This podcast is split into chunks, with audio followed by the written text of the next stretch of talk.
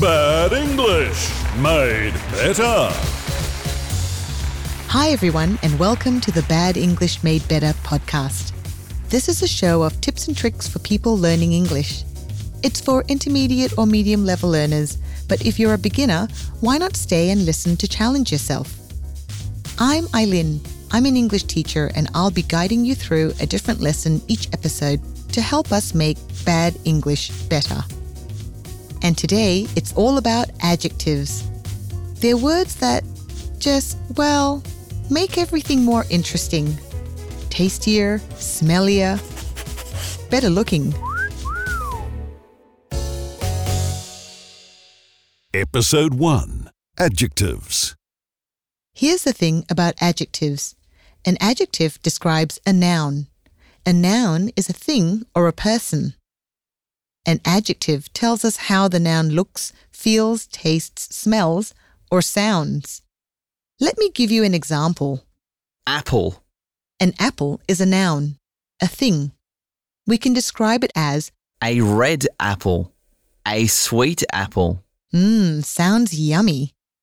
Or we can describe it as a brown apple, a rotten apple. Oh, yuck. I'm not going to eat that. So, adjectives are important because they give you information about nouns.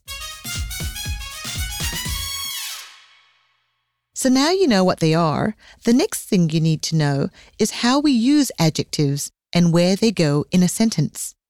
The rule is that an adjective comes just before the noun which it describes. So we say, I eat sweet red apples. we don't say, I eat apples sweet. Red. But because it's English, the rule is always going to have an exception, isn't it? Yes, sorry about that. So the exception to the rule is when we use the verb to be, as in am, are, or is, that's when the adjective comes after the verb. So we say, I eat apples that are red. It's the same when we use what's called a sense verb, with words like seems, looks, tastes, feels, sounds, smells. For example, this apple tastes sweet. Using both rules, we can put the two ideas together and say, this red apple tastes sweet.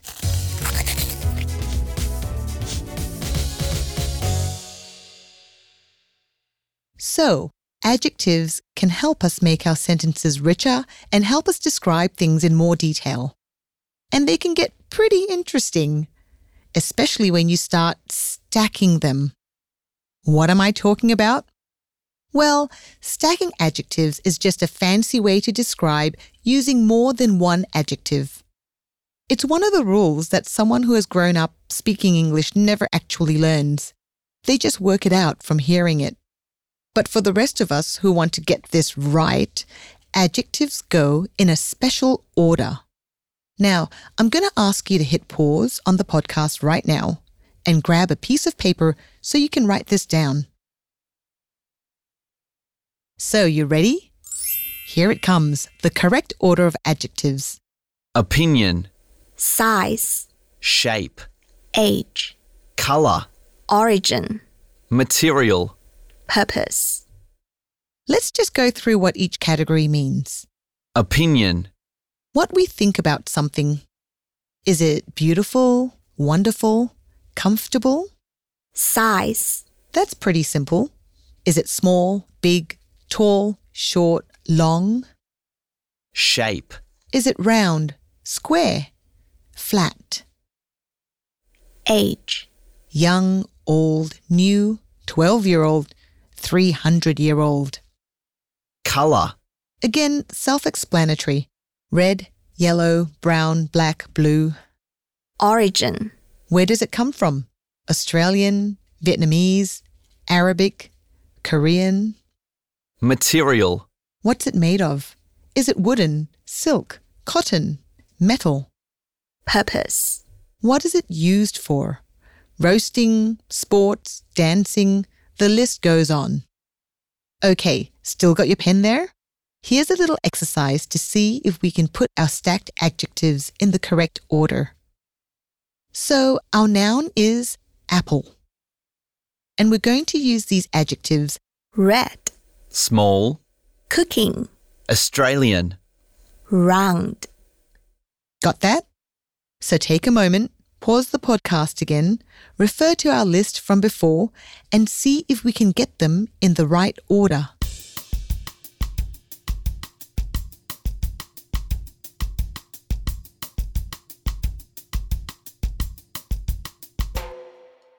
A small, round, red Australian cooking apple.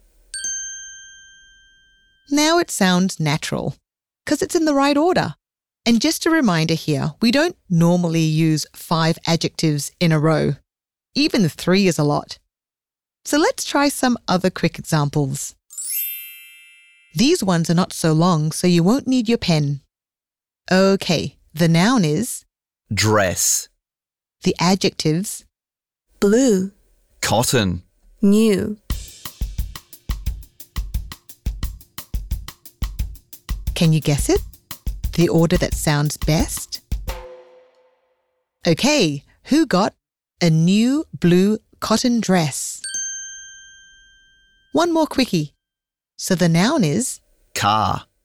adjectives, Sports, Old. British.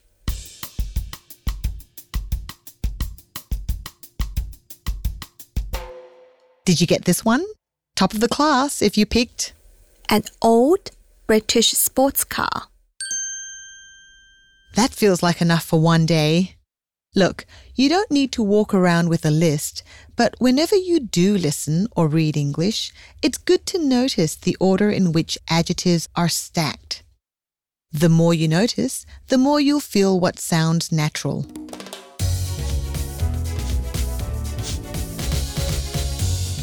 Thanks for listening to Bad English Made Better. This show was recorded on the lands of the Wurundjeri Woi Wurrung people of the Kulin Nation.